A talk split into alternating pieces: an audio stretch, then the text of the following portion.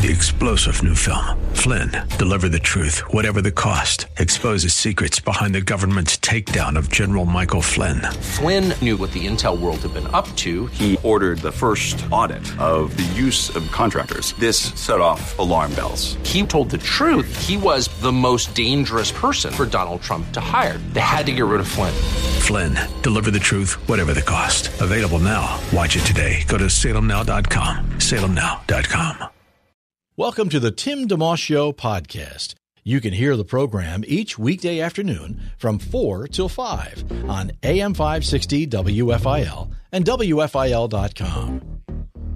Straight up 4 o'clock.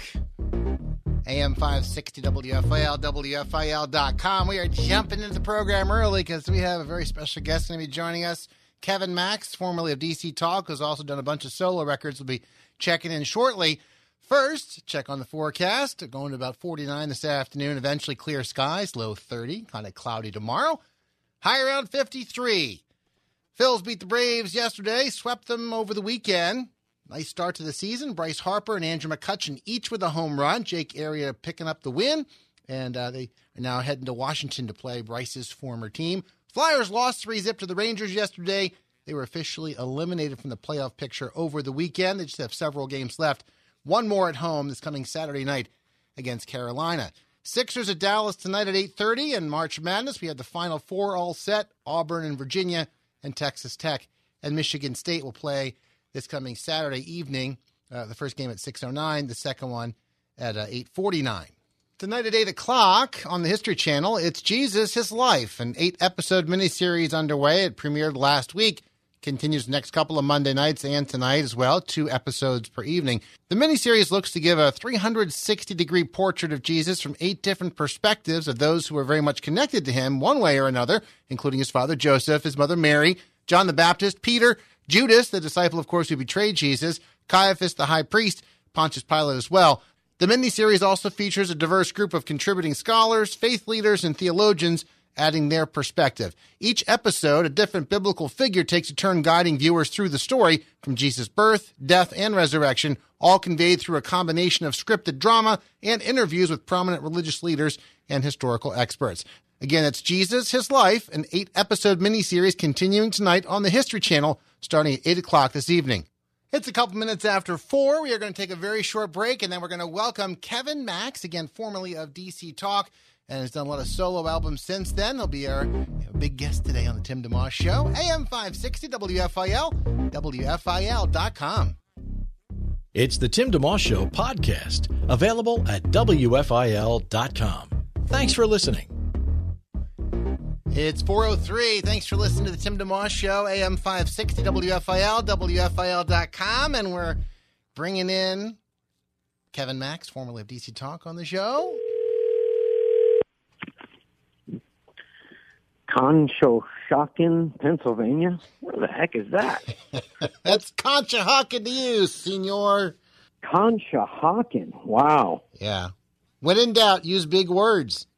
Man, I've never I've never seen anything like that. Unless I'm going through Eastern Europe or something. I, I think it could be the name of your next album, Conshohocken. Glad to connect with the one and only Kevin Max. Hello, my friend. How you doing today? Doing really good. Good. Well, it's been a while trying to connect with you, and I'm glad it's working out. I want to give people a chance to get up to date with what's happening with you and your life and your music. For just a quick backdrop, a little bit, we could spend a couple minutes on the, the DC Talk days. Folks will certainly remember those days, and then travel along the path and see where we are today. As far as the DC Talk music era, founded at Liberty back in the 80s with Toby and Michael.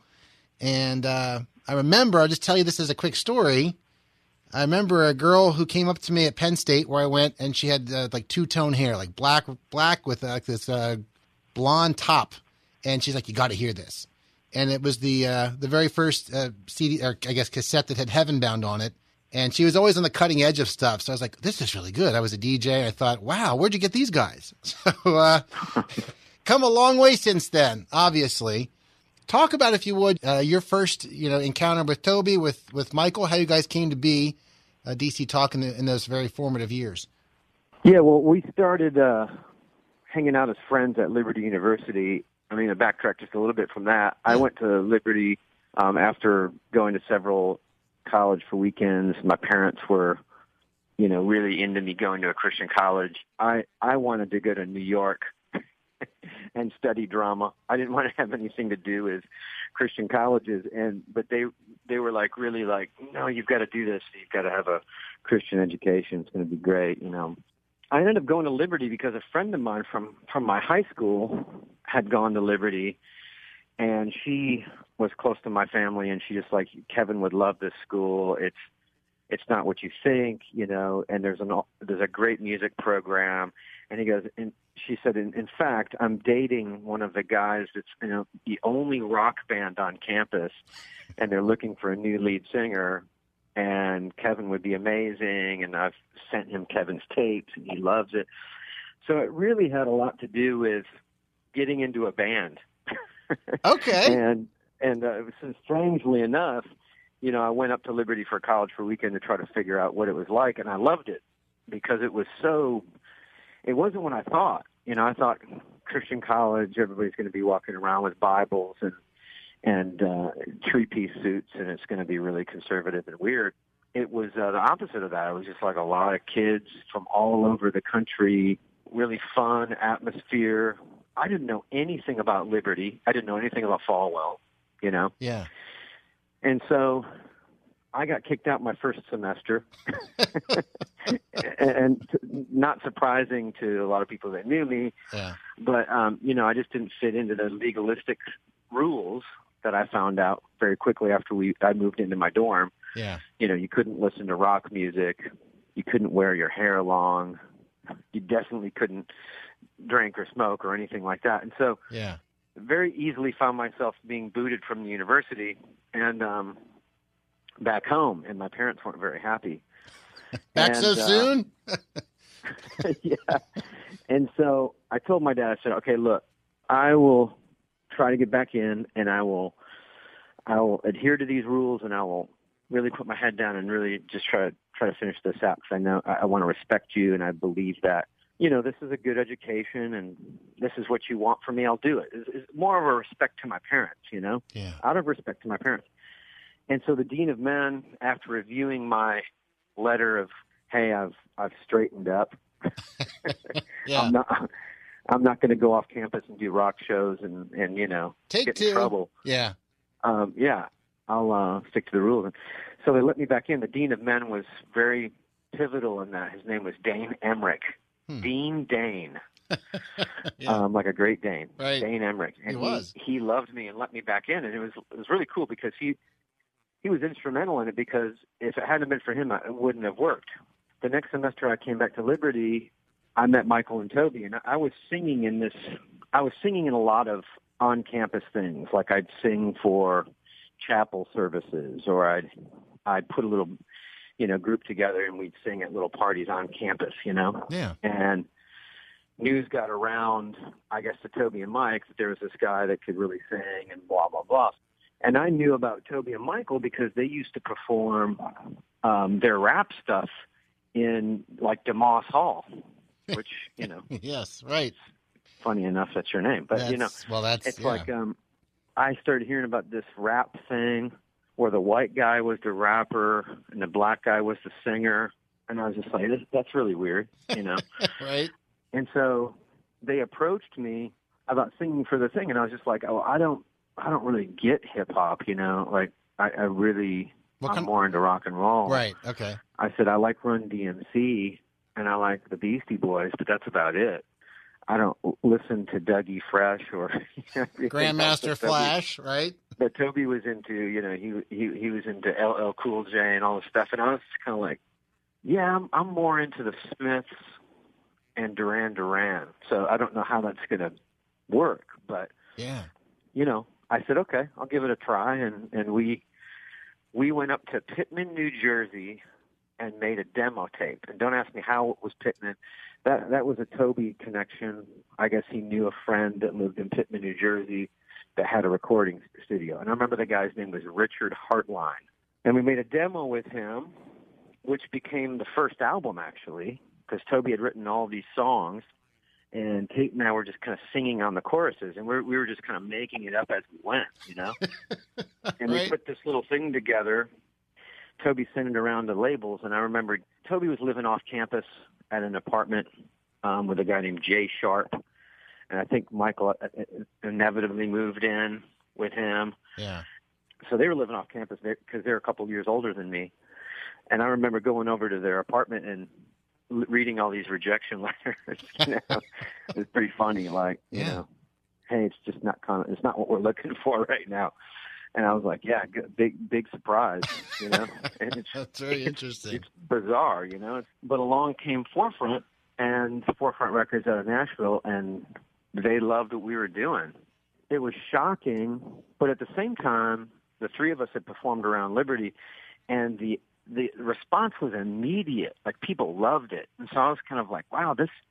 You know, I had my doubts. Like I was just like, I don't, I don't know if this is going to go. You know, it's like I don't know if people are going to get this. But every time we played live, everybody responded like, I was like, wow.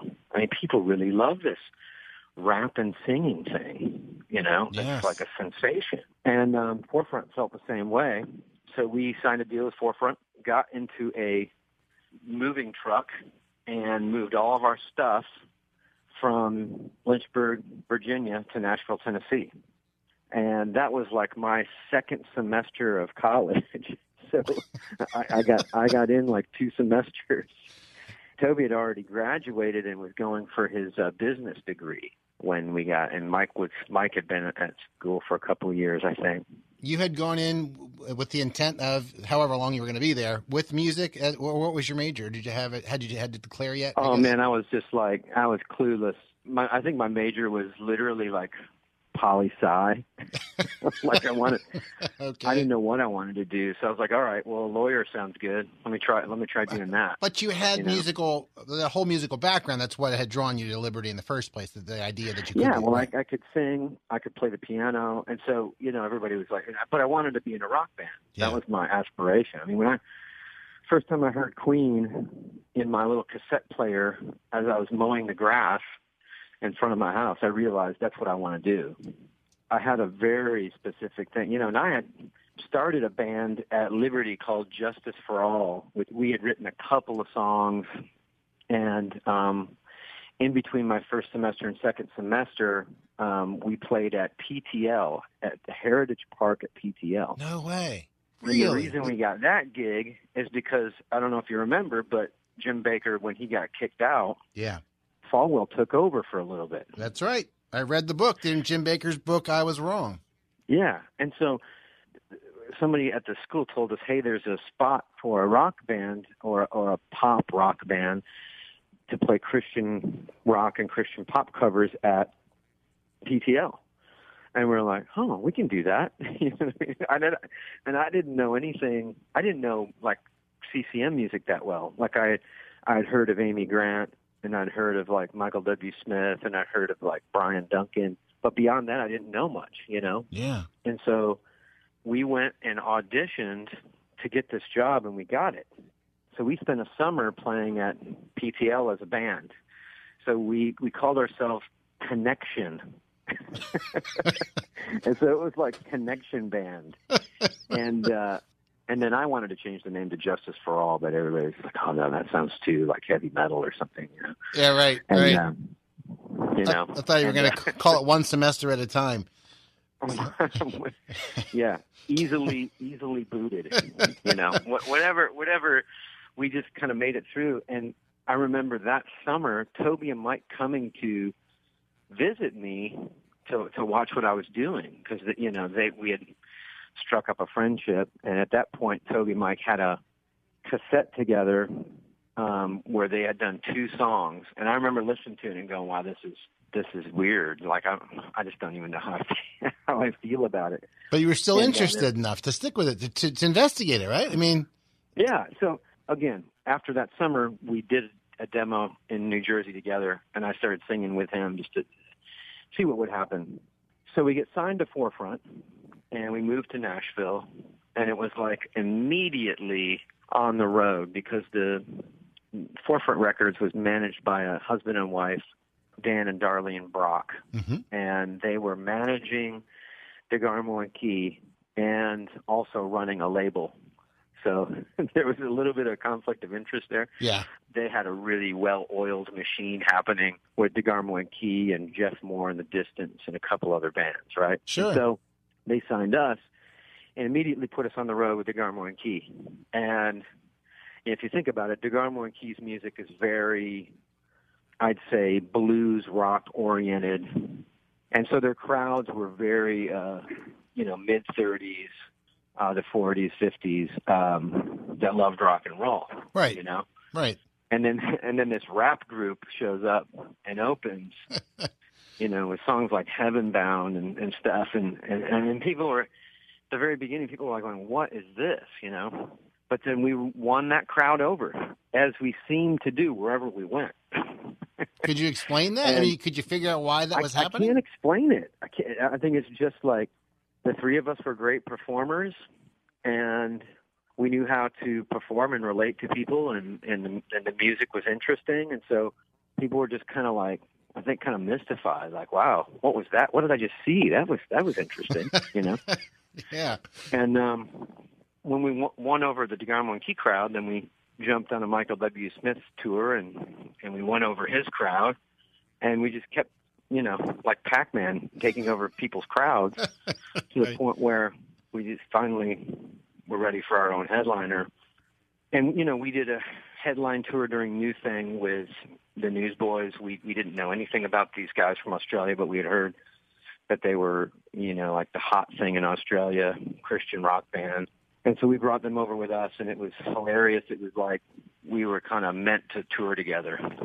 And they went from playing like garage rock, alternative rock, to like almost doing like hip hop beats and dancing on stage. Right. Right. They took a page from what we were doing because you know what we were doing was so popular and and Of course. seemingly unstoppable that they were just like we have to we have to do that. Yeah. So, you know, we had T-shirts that said DC Talk, and then on the back it said Yo, you know, and they started making Newsboy shirts that said Newsboys, Oi, you know, and uh, so everything we did, they did a they did a different version of it. It was definitely annoying, but it was also kind of funny. It was like, you know, these guys are these guys are trying to win over America, and you know they did by hard work and tons of touring. So that's it in a nutshell. And then after that was the Free at Last tour, and we just the rest was kind of like history. We just kind of kept building, making better music, Yeah. Yeah. becoming better performers. Kevin Max, who spent a number of years with DC Talk and has released many solo albums since, is our guest today. We'll continue our conversation in just a moment. It's the Tim DeMoss Show on AM 560 WFIL and WFIL.com. Have a guest you'd like to hear on the Tim DeMoss Show on AM 560 WFIL? Email Timmy D at WFIL.com. 420, Tim DeMoss Show, AM 560 WFIL, WFIL.com. Chat with, chat with Kevin Max, who uh, has spent a lot of years with DC Talk and has done a lot of albums since those days. And I can just one other quick thing along with that. The uh, we mentioned some of these names like Pitman, New Jersey, as well within the WFIL broadcast area. Uh, DeGarmo and Key. My brother used to produce them in concert at times. They played at the Trenton War Memorial in Jersey. I remember helping produce that show. They actually ate dinner in our in our basement on our ping pong table, um, catered like hoagies and stuff. And I, these is back in the early days. Uh, so these names you're throwing around, and Forefront Records, of course, uh, you know, home to those artists you mentioned. All it- it's interesting to see these dots being connected, and and uh, and even the Newsboys connection is kind of fun because they've had a, a history of having a lot of um, fun with their music too. But it's neat to see the the synergy, like learning learning the professionalism of what it's like to put a good show on. That, that being a believer doesn't mean that your show should be substandard, but you should actually strive for excellence. So, Yeah. in any case, Yeah, that was our motto. We wanted to compete with general market. We were trying to compete with what was happening from REM to U2 to, you know, to Beastie Boys or whatever was out there that was, you know, and by the time we made Jesus Freak, which was 95, 96, you know, we were a full, full-time band as opposed to just three lead singers being fronted by a house band, you know right, we were writing together. We had definite ideas of where we're going to go, and that's why the Jesus Freak record is so diverse. I mean, I was talking to somebody yesterday that was like, "Yeah, it's just like a grunge record," and I'm like, "Well, you haven't really listened to it because there's yeah, there's a couple of grunge songs on there, Jesus Freak, obviously, but that record was very diverse. Everything from pop to alt pop to pseudo R and B to like grunge rock. You know, it's kind of all there in one album." Kevin Max, our guest, formerly of DC Talk, done a lot of solo work as well over the years. You're listening to the Tim DeMoss Show, AM 560 WFIL, WFIL.com. When doing uh, concerts with DC Talk, are there any song or songs specifically from the Jesus Freak record you know you had to do that the that the crowd would not let you go home with peacefully if you had not done them? Oh my gosh! I mean, there were so many. I mean, we had we had Between You and Me that was playing on top 40 radio. Right and Between You and Me was also being played on MTV. I mean, um, Jesus Freak obviously made it to MTV and all that. So between Between You and Me and the light, Jesus Freak, Colored People, I mean, those were those are the four that we had to play at every show because you know they were big songs. I think we made a video to each of those, but the the whole album, So Help Me God and Like It, Love It, Need It, and all of those songs were played too because that record was so just stacked with good tunes. Kevin Max, our guest. Uh, as we jump into the, the music you did post DC Talk, just one last kind of question about DC Talk. Was there an aspect or two of DC Talk that you enjoyed uh, just because you liked it? Like you mentioned, the Jesus Freak record had a lot of diverseness to it, or even stuff that might have been hard, like conflict, as you guys are working on stuff that has served you in the years since I mean, I was always the oddball in my band just because I grew up listening to new wave music and I was more into the Cure and and the Smiths and and stuff like that than I was into hip hop or pop music. So I mm-hmm. really never really fit within the group. My tastes were more like European British British bands. And so when you know, we did stuff like I love rap music. I mean, I'm sitting there going, what is this, you know? I mean, but to Toby, he knew exactly what he wanted to do because he was fully immersed into hip hop. So he he knew exactly what was going on. But I was just kind of like, all right, well, I hope people dig this because I don't I don't know anything about it. And through the years, I kind of had uh, grew to appreciate, you know, really great hip hop. But by the time we got to Jesus Freak, I was very excited and happy because we were starting to make music that you know I would buy myself. Like I'd listen to it myself. It wasn't just like, hey, I'm in a band that plays music that I'm trying to figure out. This, is like I would buy this. When you were you know, in subsequently the... Supernatural, yeah. the last album that we made, that that's that was my favorite record because you know all of us wrote on each song. Um, we influenced each song. I mean, and you can hear my influences on Supernatural more than any other record. Songs like "Consume Me" and "Dive." Yeah. And it's killing me. Those those are those are songs that I've brought an influence to the table. Yeah, absolutely. Well, and I was going to say, do do you think a lot of the interest that you've been able to explore since then, with uh, Stereotype B right through the present, they were inside you, kind of waiting to have an opportunity to be expressed, and and so therefore, once you wind up doing some albums, you know, separately, you were able to just fully go for it and and enjoy the process of putting out different because I mean your albums have a lot of different they're, they're different in a lot of ways. So you know, didn't yeah, you, I mean, yeah. absolutely. I mean, you know, I was, I mean, we spent a decade together. Yeah, there was a decade of ideas that were rolling around in my head that I really couldn't do with DC Talk because DC Talk was a different thing. It was yeah. a different vehicle. Right. So the songs that appeared on Stereotype B, you know, then Between the Fence and In the Universe right after that, and then the, the Imposter, those were songs that have been rolling around in my head you know, for years, and I just knew that they were too European, or they were too uh, alternative for DC Talk. Right. You know, right? And, and uh, yeah, so I yeah, I, Stereotype B is basically kid and play. Just being, I'm, I was able to just not the group, by the way. Yes, uh, the Stereotype B was was kind of like an amalgamation of the Beatles, Radiohead, everything. You know, yeah. um, every new wave band I grew up on. I was able to do what I wanted to do. But the negative part of that was that everybody, you know, expected me to make this, you know, this great solo record, but nobody was there to kind of lean over my shoulder and go, I wouldn't do that, or I would do this, I would mix this differently. I mean, I was just literally like a kid in a candy store. You do what you want. And I went over to Ocean Way Studios, um, the biggest recording studio in Nashville. I was in the main room, you know, with Adrian Belew on guitar and producing, Tony Levin from Peter Gabriel's band on bass, Matt Chamberlain from Fiona Apple's band on on drums, and I was able to just kind of do whatever I wanted. You know, so Yeah. that's the that's the sound of Stereotype B. Kevin Max, our guest today. Let's show the title track from the first CD did, uh, CD he did, post DC Talk, Stereotype B. It's Tim DeMoss Show on AM 560 WFIL, WFIL.com.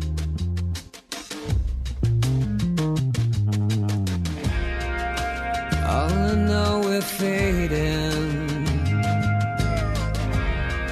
Like a soul lost in the wilderness. We're cold and we're cut off from it. Not knowing where it's gonna end. There's a star in Bethlehem. It's calling you. It's a memory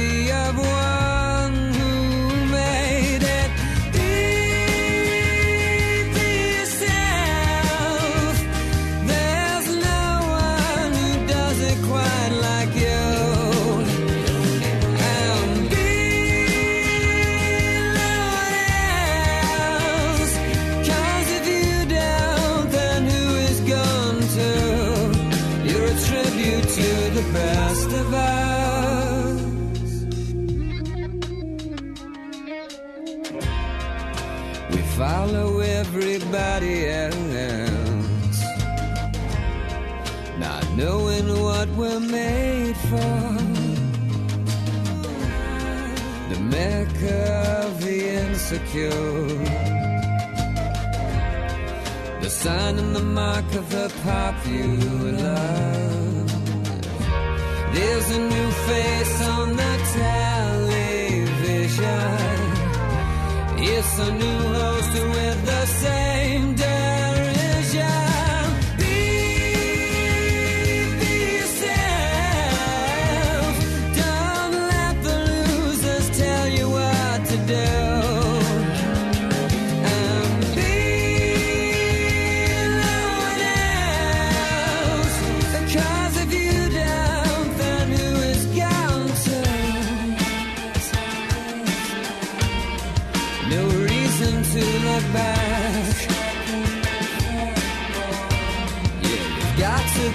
your breath.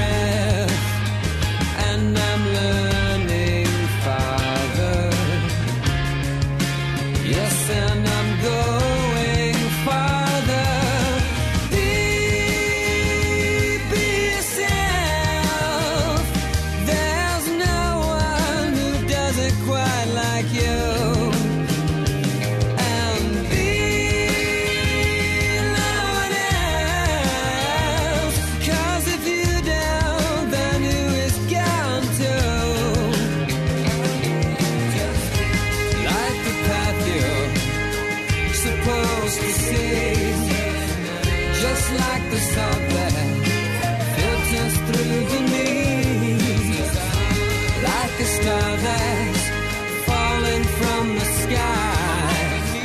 Just like the apple of your daddy's eye. AM 560, WFIL, WFIL.com. It's Kevin Max, who spent many years with DC Talk and uh, released a lot of solo albums after that. And that was from the very first one, Stereotype B, the name of the uh, CD and the song there.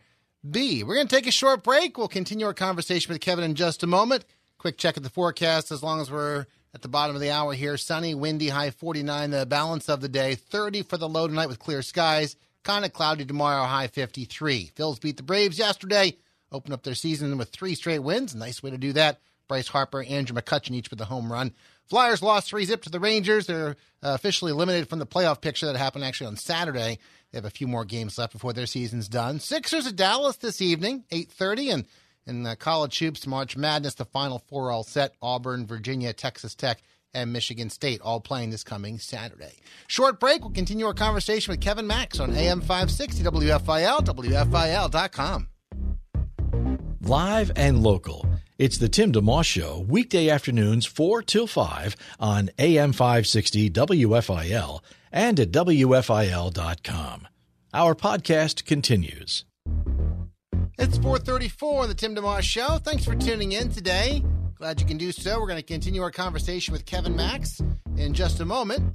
Uh, he's, of course, with DC Talk for many, many years, released a lot of solo albums since then. This coming Friday, there's a movie called The Best of Enemies coming to a theater near you. Features Academy Award nominee Taraji P. Henson and Academy Award winner Sam Rockwell. The Best of Enemies is a true story centering on a very unlikely relationship and later friendship between civil rights activist Ann Atwater, played by Henson, and C.P. Ellis, played by Rockwell, a local Ku Klux Klan leader. They come from very different walks of life and hold very different views, as you might imagine. The story involves Ellis reluctantly co chairing a community summit called a charrette, where there's a battle going on over the desegregation of schools in Durham, North Carolina. The Best of Enemies takes place during the racially charged summer of 1971, and as you might imagine, it's a drama, one designed to get people to think. I saw it a couple of weeks ago in a special screening, and that's exactly what happened. I left the theater quiet, just thinking about what I had just seen.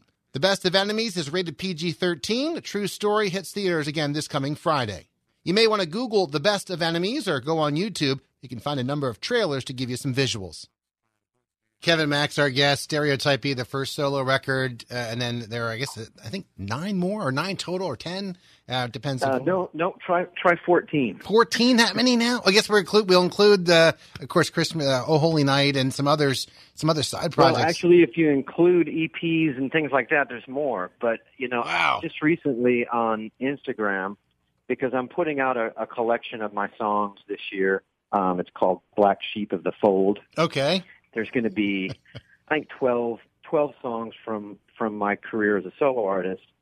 But I mean, I put up every record I've done on Instagram, and even Toby was like, "Man, I I can't I can't believe you've you know made that many records and produced that many records." And I'm like, "Yeah, my hardcore fans know all about them, you know." But Yes. outside that, a lot of people don't know that I've made that many records because it's not really been on the radio. And for some of the, these records, I never even went to get a label involved. You know, I put them out independently. right The last four records I've done, I, I've done through Pledge Music campaigns, and we raised the money through Pledge campaign and through Pledge Music through through fans. And each time that I did it, I started with a, I started with an album called Broken Temples, and we met our goal by 200 percent.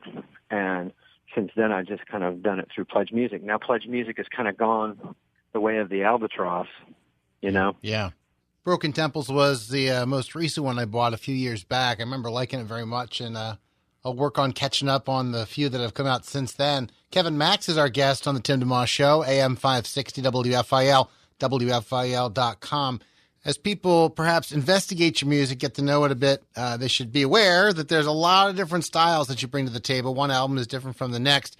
And uh, speaking of which, I know uh, from knowing you over the years, you have rattled off Duran Duran, Peter Gabriel, a bunch of other influences in your music. Pick one or two, share who and why uh, has influenced you in the music that you do.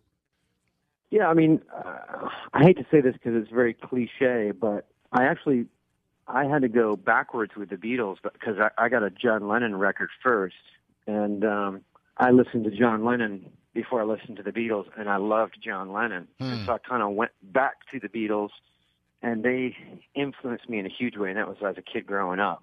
And then like Queen was a huge band that influenced me. U2 was a band that influenced me. Um, and then I would definitely say the Smiths because I, I was a huge Smiths fan in high school. And I don't know why I started listening to the Smiths.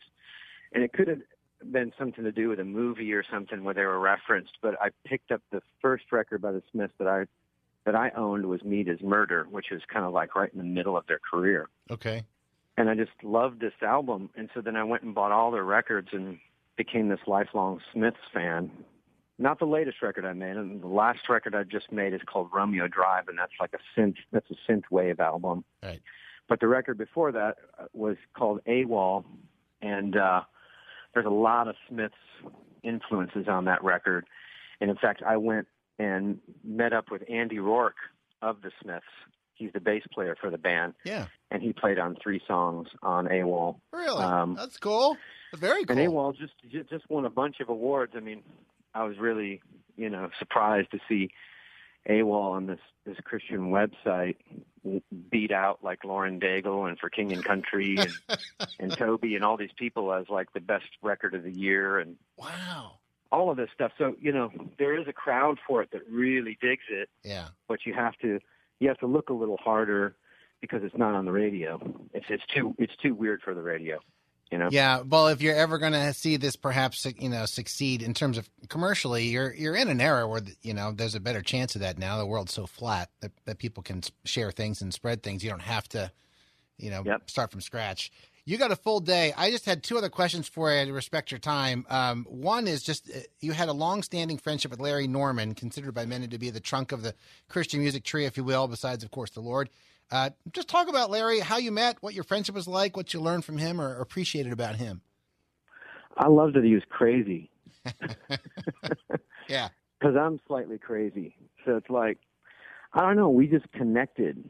Like we, you know, one day we were talking about covering one of his songs in in concert, and we started doing "Wish We'd All Been Ready." Right. I remember that song being in some Christian propaganda film called Thief in the Night, Sure. which is all about like the rapture and stuff. And I, as this the most ridiculous thing ever, you know. and um, you know, but the song was really cool. And so then we met Larry for the first time, and I was just blown away by who he was. You know, just as a guy, as a as a human being, and we got we got along right away because um I had long hair and I loved rock and roll, and he had long hair and he loved rock and roll, and we both were b- big uh, readers, and we talked about the books that we loved, and he just started you know ringing me up whenever he came to Nashville. He'd be like, "Hey man, you want to go out to Tower Records and buy some albums?" And I'm like, "Yeah, let's do it." And that's just And how so he would have go- said it. we go we go to Tower Records, and he'd buy me about three or four records, and I'd buy him about three or four records, and we'd go to dinner at the Palm restaurant Yeah. and have steak and and talk about stuff. And I introduced him to Adrian Belew around the time that we were starting to make Stereotype Be, and Adrian was like, "Well, why don't you come in the studio with us and sing backgrounds on some songs?" And so it, Larry came in and sang backgrounds um, on a song called "On and On" on Stereotype Be, and it was great. He was like, "You know, this is how we did vocal stacks back in the '70s." And I was like thinking to myself, Larry, I've done vocal stacks my whole life in in DC Talk. I know I know how to make harmonies, Yes. you know. But he was so, he was so great at what he did that it was just like killer to you know watch him do his thing. And I went out to a few of his shows, and and he came to obviously came to a few of mine, and so through the years we were friends. When his when his health started failing him, Yeah. I mean, I I was so busy. I was in LA at the time and always doing shows, and I, I have one regret, and that was that I didn't, you know, get in touch with him more or go visit him. So when he passed, it really hurt me, and um, since then I've become really great friends with with with his son, and we talk back and forth all the time now Hmm.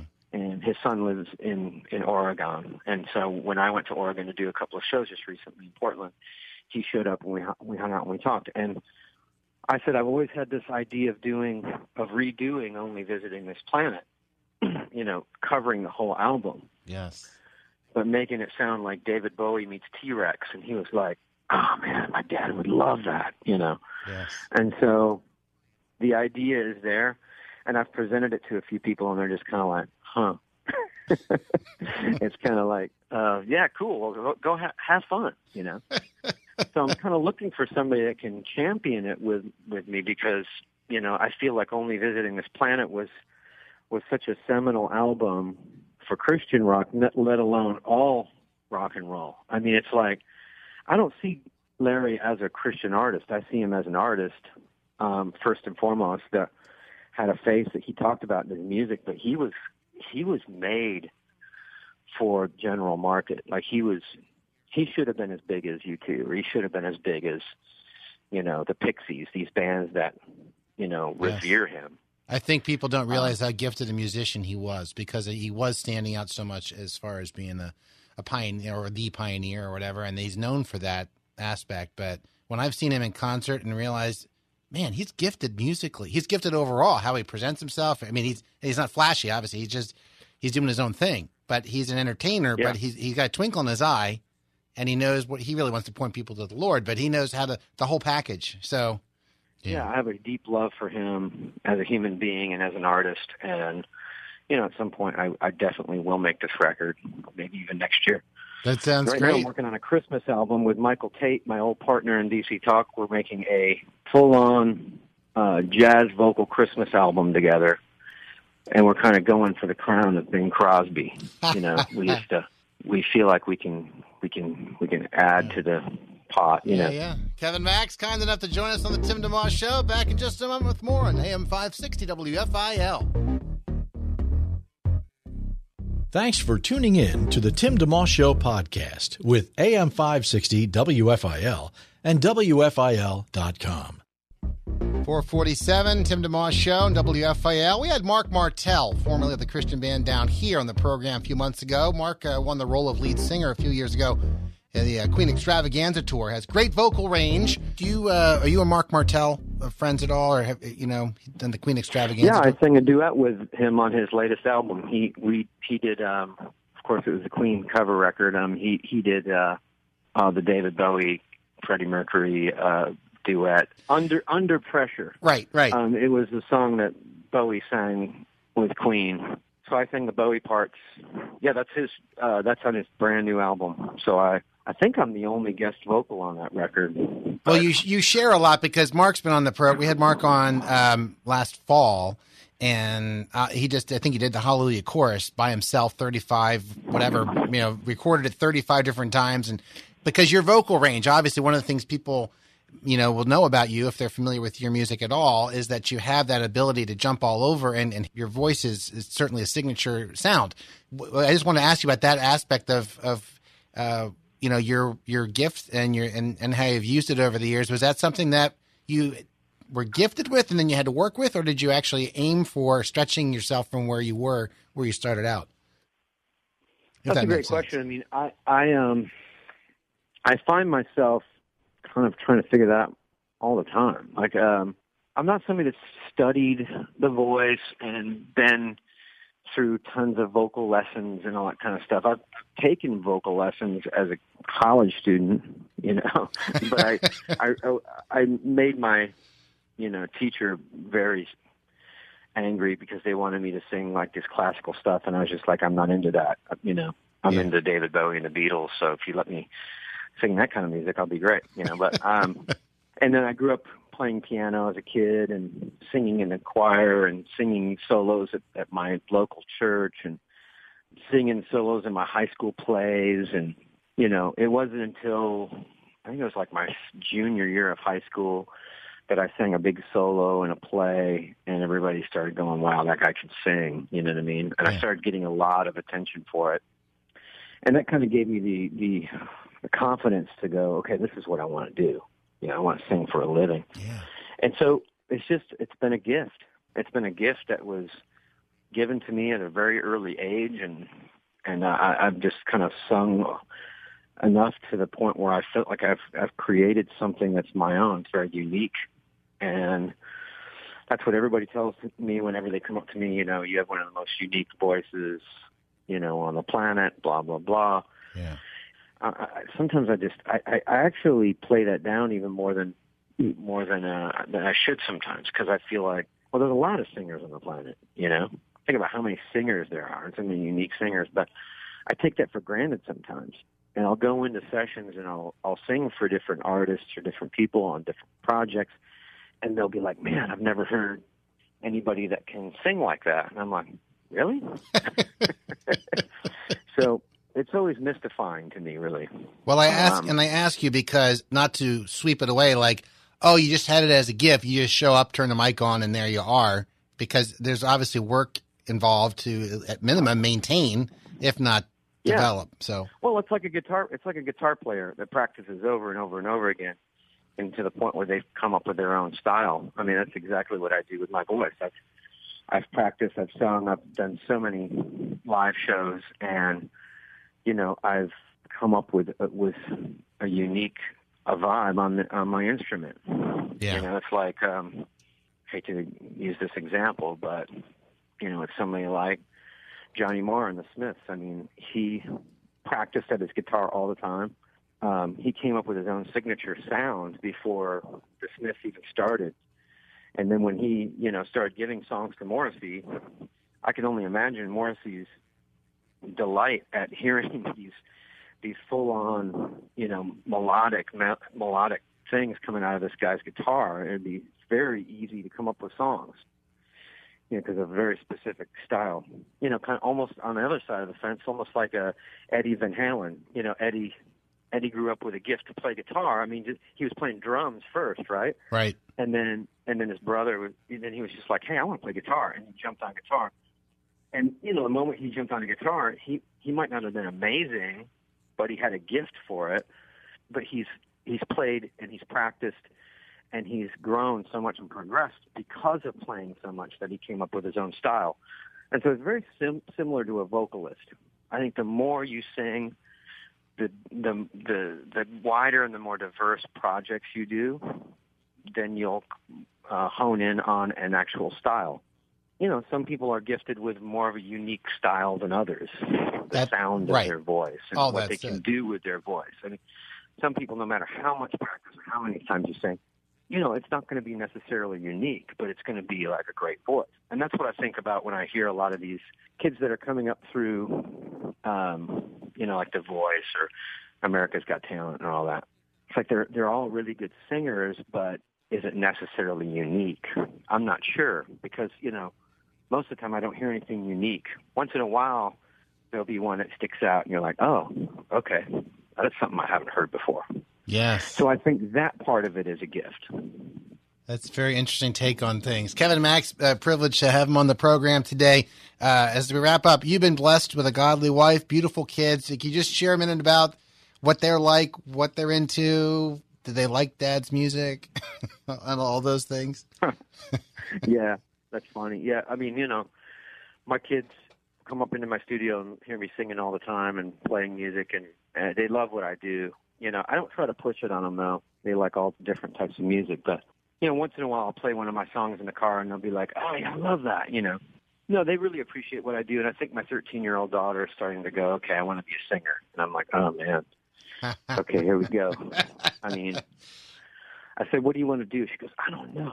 I go, "Well, you got to pick the coolest person first, and then try to be cooler than them." that, that that was my schooling. So I said, "Okay, I think the coolest person right now, vocalist female, is Lana Del Rey." I said, "So you you listen to Lana Del Rey, the songs that I can play for her, Right? and and you try to uh, be better than her, and then then you got to start." What did she say? She's looking at She's big like, eyes. Yeah I'm, yeah, I'm all in. You know, she she wants to do it. Are they doing So- any? Uh, are they into you know other stuff, uh, dance or sports or any? Uh, read a lot, poetry, whatever. My kids are, you know, my kids are, they're. I, I'm very varied. I mean, I have a, I have a ten year old boy that's very smart. He's in- He's into card, he's into card games and magic tricks right now. Okay. yes. And then I've got my my other boy who's 11, um, going on 12, uh, who's more of an outdoors kid. He he wants to be on his skateboard or he wants to be on a bike and, Fun. and he wants to make videos with his GoPro and all that. That's cool. And uh, and then my like my my daughter, like I told you, she's interested in music and writing. And then my seven year old daughter, I got four kids. I got a seven year old daughter, my littlest one. You know, she thinks she's a horse. So there's that whole thing too.